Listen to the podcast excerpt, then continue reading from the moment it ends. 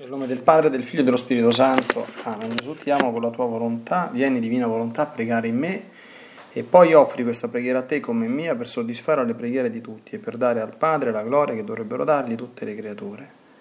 Mia Divina Maria, ti amo nella divina volontà, Regina Immacolata, Celeste Madre mia, vengo sulle tue ginocchia materne per abbandonarmi nelle tue braccia, per chiederti con sospiri più ardenti che mi ammetta a vivere nel regno della divina volontà Mamma Santa, tu che sei la regina di questo regno, ammettimi a vivere in esso, finché non sia più deserto ma popolato dai figli tuoi. Perciò, sovrana regina, a te mi affido affinché guidi i miei passi. Nel regno del volere divino, e stretto alla tua mano materna, guiderai tutto l'essere mio perché faccia vita perenne nella divina volontà. Tu mi farai da mamma, e come mamma mia ti faccio la consegna della mia volontà affinché me la scambi con la divina volontà e così possa restare sicuro di non uscire dal regno suo. Perciò ti prego che mi illumini attraverso questa meditazione per farmi comprendere sempre più e sempre meglio che cosa significa volontà di Dio e come vivere in essa. Ave Maria, piena di grazia, il Signore è con te.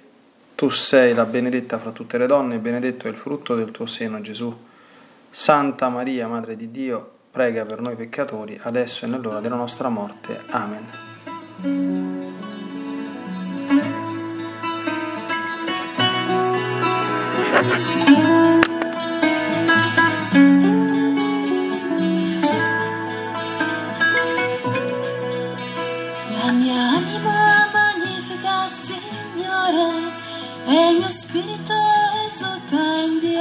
Salvatore, e il cuore della terra, diciamo a te, oh Padre. Grazie, grazie, ci donato Maria, dolcemente Maria, tu sei l'unica via che ci porta al cuore di tuo figlio Gesù.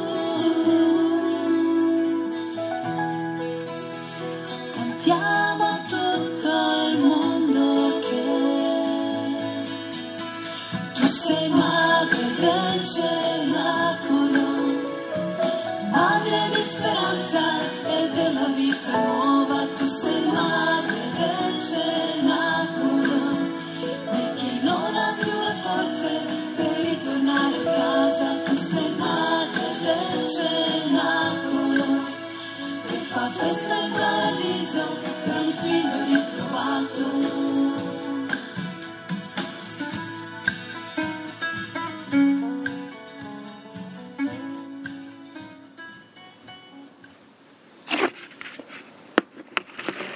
Libro di Cielo, volume 18-20 dicembre 1925.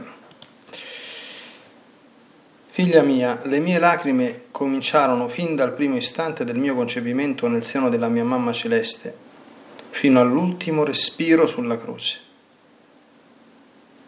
Quante volte la mia cara mamma, guardandomi, restava trafitta nel vedermi tutto bagnato di pianto e per il dolore di, vener, di, vedermi piangere, lei univa le sue lacrime alle mie e piangevamo insieme. E a volte ero costretto a nascondermi per dare sfogo al pianto, per non trafiggere sempre il suo cuore materno ed innocente.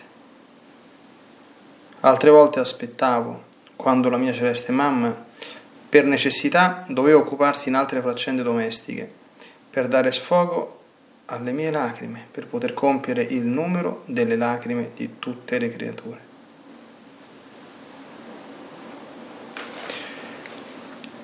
Volume 19, 6 marzo 1926. Dice Luisa, amore mio e vita mia, Gesù, tempo addietro tu mi dicevi che volevi fare di me una copia della mamma mia celeste. Eppure di lei quasi nulla si seppe, dei tanti mari di grazia che ad ogni istante da te era inondata. Non disse nulla a nessuno. Si tenne tutto per sé, né il Vangelo ne dice nulla. Si sa solo che fu la mamma tua e che diede al mondo te, Verbo eterno, ma tutto ciò che passò tra te e lei, di favori, di grazia, lo tenne tutto per sé. Di me, poi, vuoi il contrario, vuoi che manifesti ciò che mi dici? Non vuoi il segreto di ciò che passa tra me e te. Io ne sono dolente. Dov'è dunque la copia che vuoi fare tra me e la mamma mia?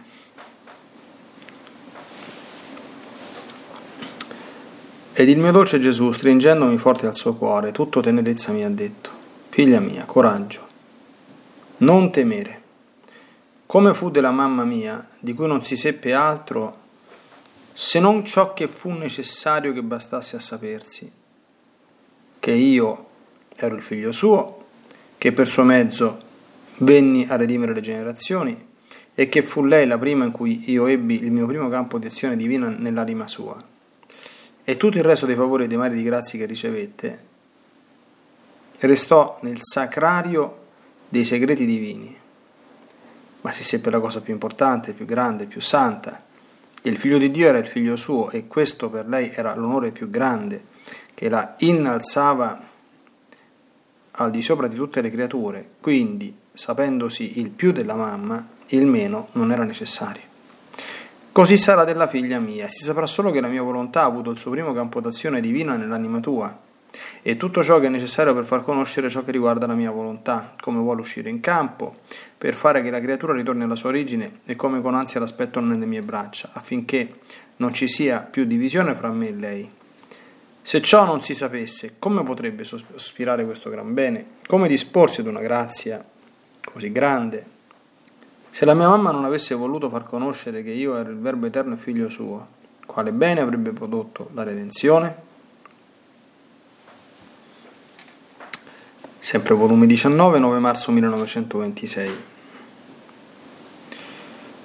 Il nostro dolore fu grande nel vederci respingerci questi grandi beni della creatura e il nostro gioco d'azzardo per allora andò fallito ma per quanto fallito era sempre un gioco divino che poteva e doveva rifarsi del suo fallimento.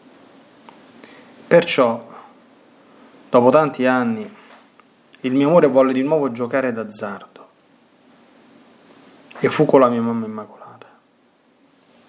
In lei il nostro gioco non andò fallito, ebbe il suo pieno effetto. E perciò tutto le demmo. E tutto a lei affidammo anzi si faceva a gara, noi a dare e lei a ricevere. Vieni insieme con me innanzi al trono divino e vi troverai ai piedi della Maestà Suprema la fiammella della volontà della Regina del Cielo, che lei mise al gioco divino, perché per giocare bisogna sempre mettere qualcosa di proprio, altrimenti chi vince non ha che prendere e chi perde non ha che lasciare. E siccome io vinsi nel gioco con la mamma mia, lei perdette la, la fiammella della sua volontà. Ma felice perdita, con aver perduto la sua piccola fiammella, lasciandola come omaggio continuo ai piedi del suo creatore, formò la sua vita nel gran fuoco divino, crescendo nel pelago dei beni divini, e perciò potette ottenere il Redentore sospirato.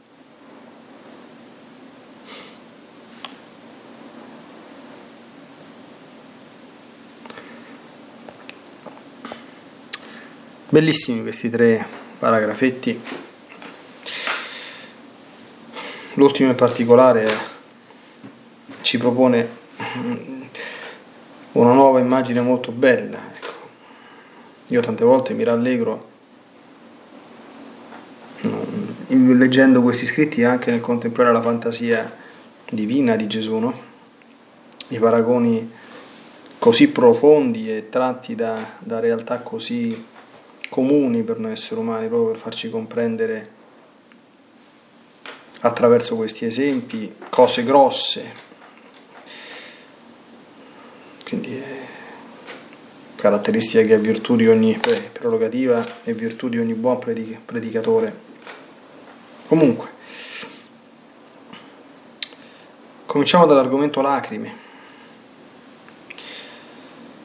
E Gesù e Maria hanno pianto, hanno pianto tanto durante la vita terrena. Gesù stesso ha detto beati gli afflitti perché saranno consolati nel Vangelo di San Matteo e nel Vangelo di San Luca ha detto beati quelli che ora piangono perché rideranno, quindi facendo esplicitissimo riferimento eh,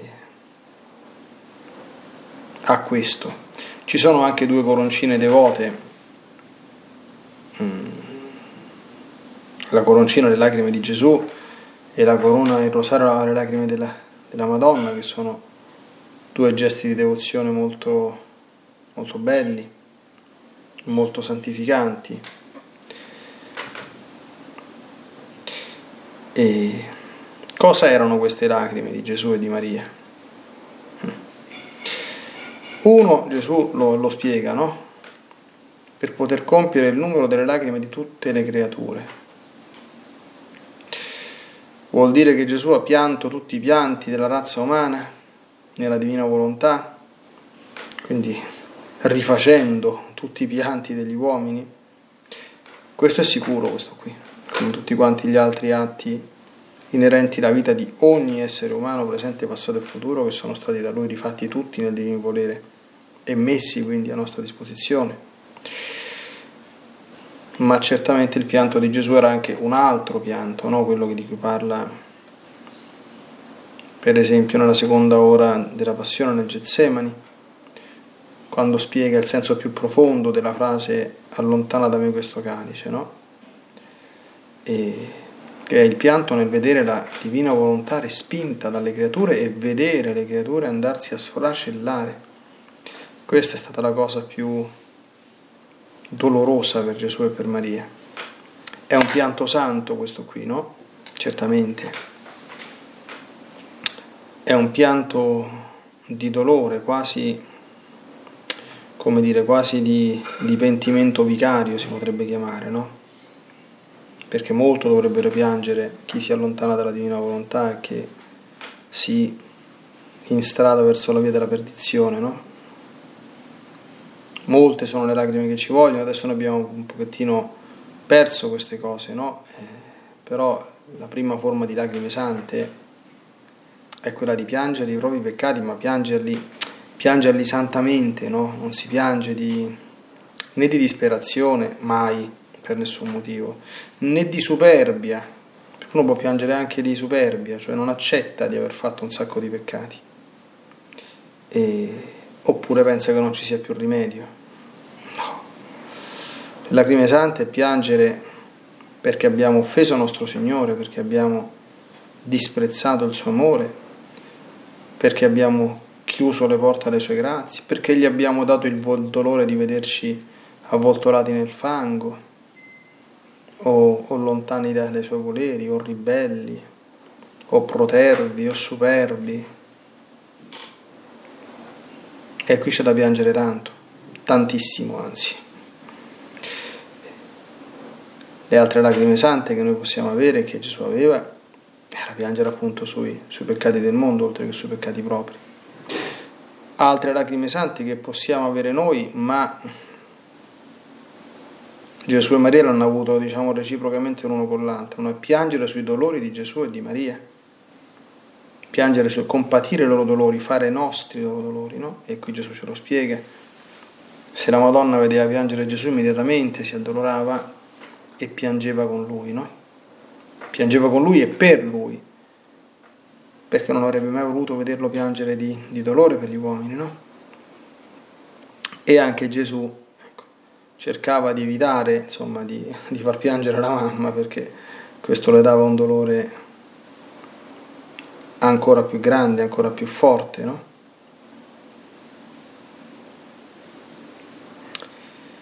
Queste perle preziose che abbiamo dai nostri occhi, guai a chi non le adopera. Bisogna fare attenzione eh, che anche qui no, le lacrime sono un po' come le sofferenze. Non tutte le sofferenze sono santificanti, sono, sono santificanti le sofferenze che si vivono in unione con la divina volontà, così come santifica il pianto santo, come già ho accennato. Non santifica il pianto come espressione di dolore umano, peggio ancora come espressione della nostra volontà frustrata, no? fino alle lacrime, o come, come dire, espressione semplicemente del dolore fisico-spirituale che uno vive e che sfoga nel pianto. No? Queste sono lacrime umane, certamente degne di compassione e di comprensione, ma non sono lacrime sante, non sono lacrime santificanti. No? Così come non basta che una persona soffra perché si santifichi nella sofferenza, ma occorre che accolga la sofferenza e la santifichi. Non basta che una persona sia povera per andare in paradiso, no? Occorre che accolga e accetti con amore la sua condizione di povertà considerandola un privilegio, senza invidiare i ricchi, e, o augurargli il male, perché prima della povertà esteriore viene la povertà di spirito, e la povertà esteriore è meritoria quando è accolta e accettata serenamente o abbracciata volontariamente per amore di Dio, eccetera. No? Secondo paragrafetto. Ecco, anche qui attenzione, è un argomento molto importante sia nella divina volontà che per quanto riguarda la nostra esistenza. No? Come nel primo l'argomento importante era appunto il pianto santo di Gesù e di Maria e quindi il pianto santo nostro, perché vivere, vivere nella divina volontà è anzitutto rifare i nostri gli atti di Gesù e di Maria, non solo quelli che hanno fatto per noi, ma anche quelli che hanno fatto come il nostro esempio, e imitarli. Anche qui è vero, della Madonna non si seppe quasi nulla, se non ciò che fu necessario, se non ciò che fu necessario, che bastasse a sapersi. E questa è una cosa molto importante, che riguarda non soltanto i nostri rapporti personali, no? Quindi anche un pochino tutto quanto il tema anche della riservatezza, del non ostentare mai, insomma, le cose spirituali, del fare attenzione alla grande tematica eh, ascetica e mistica, no? dei segreti del re che non si svelano. Se ne può parlare soltanto se ne può, anzi se ne deve parlare quando ci sono e quando c'è questa figura con il padre spirituale, basta. Non bisogna sbandierarli, sventolarli in giro, no? E... Però c'è anche un'altra cosa, cioè noi dobbiamo ricordare che Dio non fa e non dice ordinariamente mai nulla di più di ciò che non sia necessario. È una cosa molto importante questa perché il non necessario è inutile oppure foriero di indebite curiosità e a Dio non piace. È vero, come dice San Luigi Maria Monforte, che la Madonna anche ottenne che si parlasse il meno possibile di lei perché voleva scomparire e lei amava essere nascosta e che emergesse il suo figlio Gesù, perché la vita di Maria è, era e sempre sarà questa, no? Far emergere e dare vita al suo Gesù. Lei non vorrebbe, non vuole anzi eh, assolutamente fermare nessuno alla sua persona, ma essere il tramite privilegiato per il nostro incontro con Gesù. Maria non esiste per se stessa, esiste per Gesù. Però questo ci dà anche una lezione e anche ci spiega il motivo per cui a Dio non si chiedono i perché, non si fanno indagini. Se una cosa è necessario che tu la sappia, il Signore farà in modo che tu la possa sapere, o la possa comprendere, o ci possa arrivare. Ma se non la dice, non la spiega, vuol dire che non è necessario per te saperla. E quindi indagarvi sopra è peccato. Perché sulle cose che non è necessario sapere non bisogna indagare. Basta e avanza la fiducia e l'abbandono in Dio. E così, cioè, certamente sarebbe uno spettacolo estasiante conoscere i misteri della vita della Madonna, no? Uno potrebbe pensare, ma se li conoscessi mi innamorerei, insomma, della grazia, ma non è, ma non è importante. Cioè, lui dice, ti ho detto che è diventata la madre di Dio. Cosa potrà essere stata una cosa di questo genere? Questa è la cosa più importante il più contiene il meno, e quindi non è necessario approfondire il meno.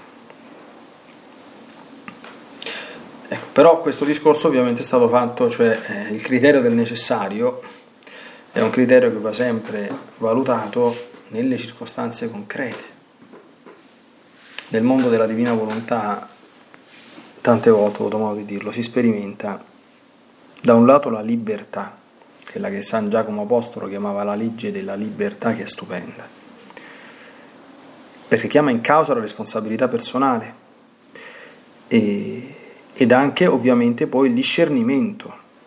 Cosa è necessario in queste circostanze concrete, in relazione a questo problema concreto, con questa persona concreta, eccetera. No? Allora Gesù nel Vangelo dice che di ogni parola inutile sarà chiesto conto, Vangelo di Matteo, agli figli degli uomini nel, nel giorno del giudizio, nel giorno del, del giudizio. La parola inutile, la parola oziosa. Quante chiacchiere che si fanno inutili, no? Allora, i cristiani certamente non sono taciturni, no? Eh, quando si sta, come dire, in vita fraterna, insomma, in, in, la persona che non parla non è una persona santa, è una persona che deve imparare a stare in mezzo ad altre persone perché tenere una conversazione, fare una buona conversazione, non prolifica di parole, ma garbata e cortese è una proprietà della carità. Quindi l'essere taciturni non è una virtù, ma non è neanche una virtù essere chiacchieroni, quindi parlare troppo, a bambera, di cose non necessarie, di cose che non è prudente, di cui non è prudente parlare, di cose personali. D'accordo? Oggi c'è questo vizio alimentato anche sui social network, insomma, io lo constato anche in maniera un pochino imprudente, no? Cioè, per esempio parlare di cose personali per iscritto, via mail, a volte anche molto molto delicate, no? Insomma, io ogni tanto esorto insomma, le, le, le, anime, diciamo genericamente figlio mio, figlia mia, abbi pazienza, no? ma non, non, è né opportuno né prudente, insomma, no? Le mail non sono insomma, strumenti che garantiscono la riservatezza al 100%, anzi, e, e comunque lasciare per iscritto qualche cosa che riguarda la nostra sfera intima ma non va bene, no? Cioè se Santa Madre Chiesa ha stabilito che la confessione sia blindata dal sigillo e sia auricolare, eh, ricordando le parole, le massime dei latini che verba volant, e poi sono bloccate dal sigillo sacramentale perché il sacerdote non può dire assolutamente nulla di quello che, che ha sentito lì dentro, ma ci sarà un motivo, no? perché certamente eh, di problemi personali e delicati è necessario a volte parlare con una persona che ti possa aiutare, ma al momento opportuno, nella forma opportuna, nella sede opportuna. No? Eh, la divina volontà è un cammino che ci raffina anche in tutte quante queste cose, no? Noi non possiamo avere una lingua senza padroni se vogliamo vivere in questo mondo, assolutamente. Non è possibile.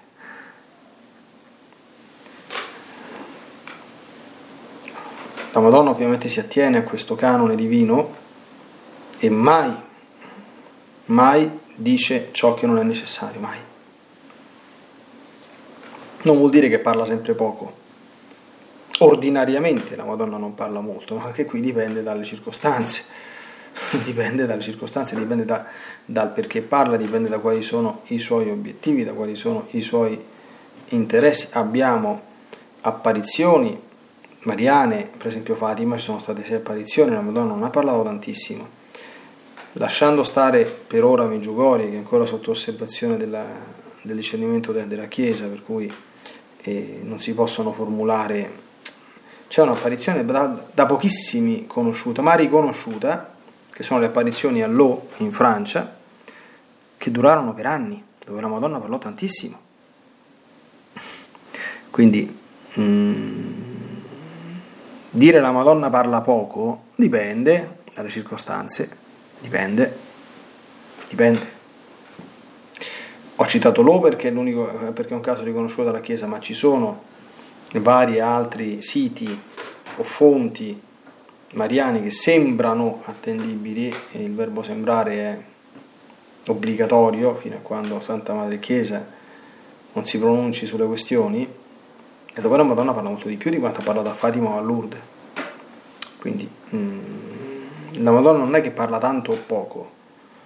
La Madonna dice il necessario, che possono essere due parole o più di due parole, a seconda delle circostanze, del contesto storico, del momento, dei suoi progetti, di quello che intende fare, eccetera. No?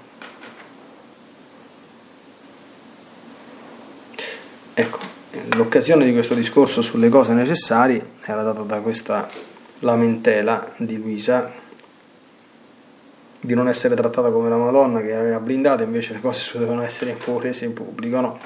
E Gesù spiega che la sua funzione appunto era quella di rendere nota, di rendere noto il dono della divina volontà, e perché ciò che non si conosce non si può sospirare e ciò che non si sospira e si desidera non può essere oggetto di disposizione perché possa essere ricevuto da parte dell'anima, no?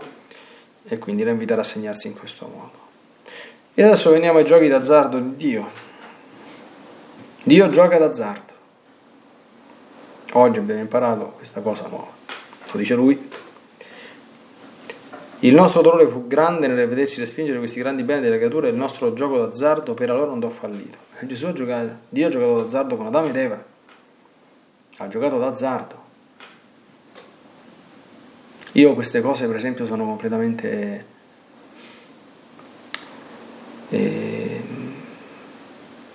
mi lasciano, come dire, sconcertato. E, e mi lascia sconcertato perché... Eh,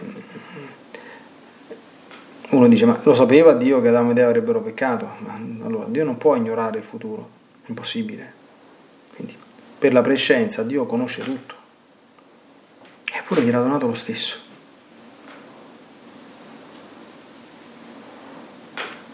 Gesù sapeva che Giuda avrebbe fatto una brutta fine? Sì. Eppure Giuda è andato a predicare insieme agli altri dodici, quando Gesù li, li, li mandò, li inviò possiamo certamente pensare quando tornano gli apostoli, dice i demoni, abbiamo scacciato i demoni, abbiamo cacciato i demoni, Gesù ha detto guarite i malati, risuscitate i morti. Giuda avrà fatto qualche miracolo?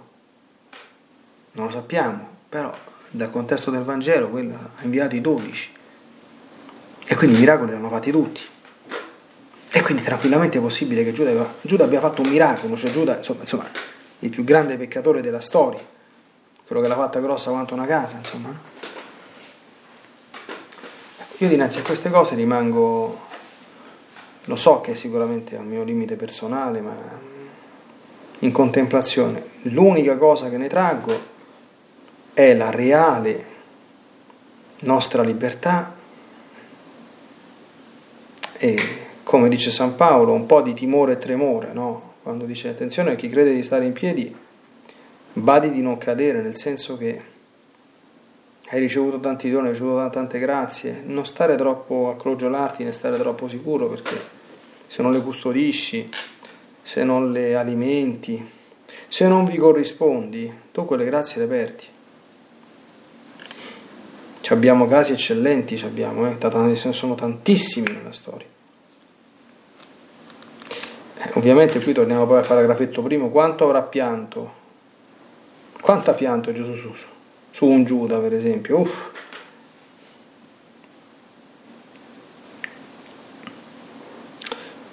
Ha giocato d'azzardo. Sapete, quando uno gioca d'azzardo, quando uno perde delle grosse cifre, è incredibile. Gesù deve, deve, deve, deve rigiocare perché si deve rifare, no? Si dice anche nel parlare comune. E Gesù dice, guardate, il nostro gioco d'azzardo per allora andò fallito, ma per quanto fallito era sempre un gioco divino che poteva e doveva rifarsi del suo fallimento. Adesso dobbiamo fare il secondo round. rigiochiamo, vediamo se riusciamo a vincere. E giocano con la Madonna, la Santissima Trinità.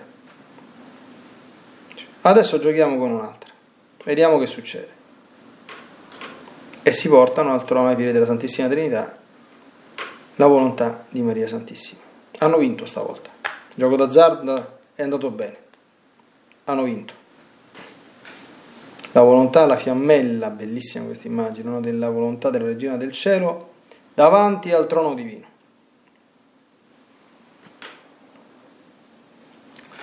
Per vincere bisogna metterci qualcosa di proprio, no? Eh. Allora, noi vogliamo giocare d'azzardo con Dio, ecco questo, passiamo subito al, al dunque. Vogliamo giocare con Dio? Vogliamo farlo questo gioco? Il gioco è fatto così. Dio scommette la sua volontà, la investe, la punta. E noi dobbiamo puntare in cambio la nostra volontà.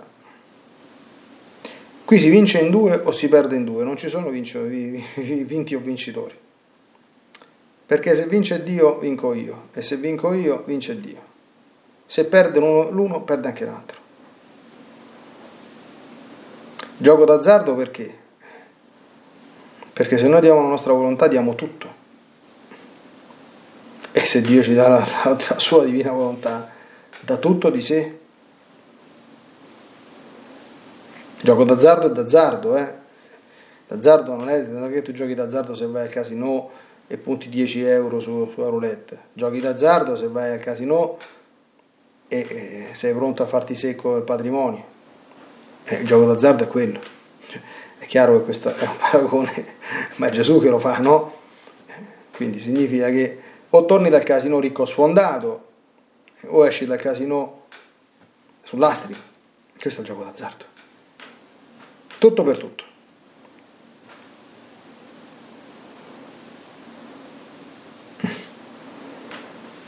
Gesù interpreta il gioco come, come, come una vittoria. Dice io vinsi e la mia mamma perse perché ho vinto la sua volontà, ma felice perdita. Con avere perduto la sua piccola fiammella, forma la sua vita nel gran, nel gran fuoco divino e crescendo nel pelago dei beni divini ottiene Redentore sospirato. Eh, qui eh, c'è un po' un eco no? di, di un bel pensiero di Blaise Pascal che dice che la fede è una scommessa. Hmm. Lui lo diceva in un senso insomma un po' discutibile, però c'è questa dimensione, no?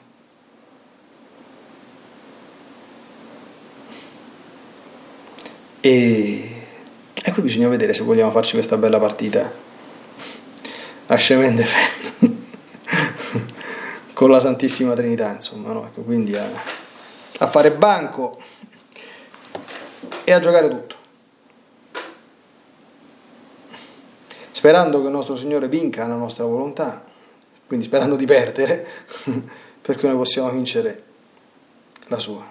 Bellissima questa immagine, davvero molto a mio avviso molto molto suggestiva e molto espressiva.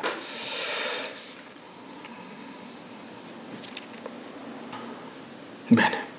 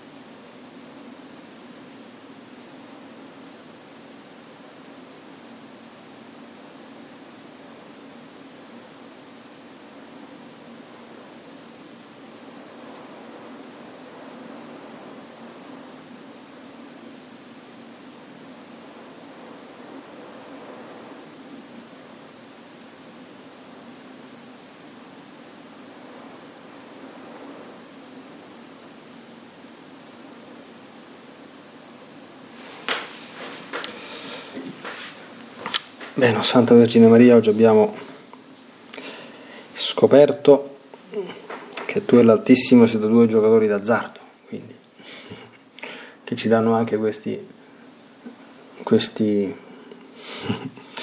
questi belli e spregiudicati esempi, insomma, no? E che possiamo davvero, davvero imitarli.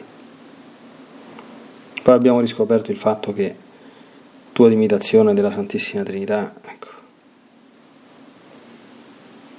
stai al criterio della riservatezza e della necessarietà delle cose. E abbiamo imparato, o, re, o rispolverato, ecco, l'importanza delle nostre lacrime sante e noi ti chiederemmo di insegnarsi a piangere sui tuoi dolori e su quelli di Gesù anzitutto. Che a mio modestissimo avviso sono le lacrime meglio spese, sono le lacrime più sante di tutti. C'è molto da piangere purtroppo, perché gli uomini continuano a trafiggere, oggi è sabato, il tuo cuore immacolato, il cuore di Gesù, nel gelo del peccato, nella freddezza dell'indifferenza, dell'andarsi a sfracellare. nelle spire del male. E questo dilani ai vostri cuori fu ed è oggetto delle vostre lacrime deve essere oggetto anche delle nostre.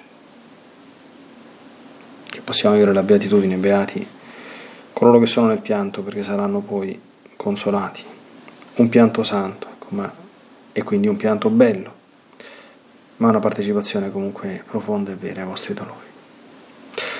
E la divina volontà nel nome del Padre, del Figlio e dello Spirito Santo, ti benedico per aiutarti, ti benedico per difenderti, ti benedico per perdonarti, ti benedico per liberarti da ogni male, ti benedico per consolarti, ti benedico per farti santo.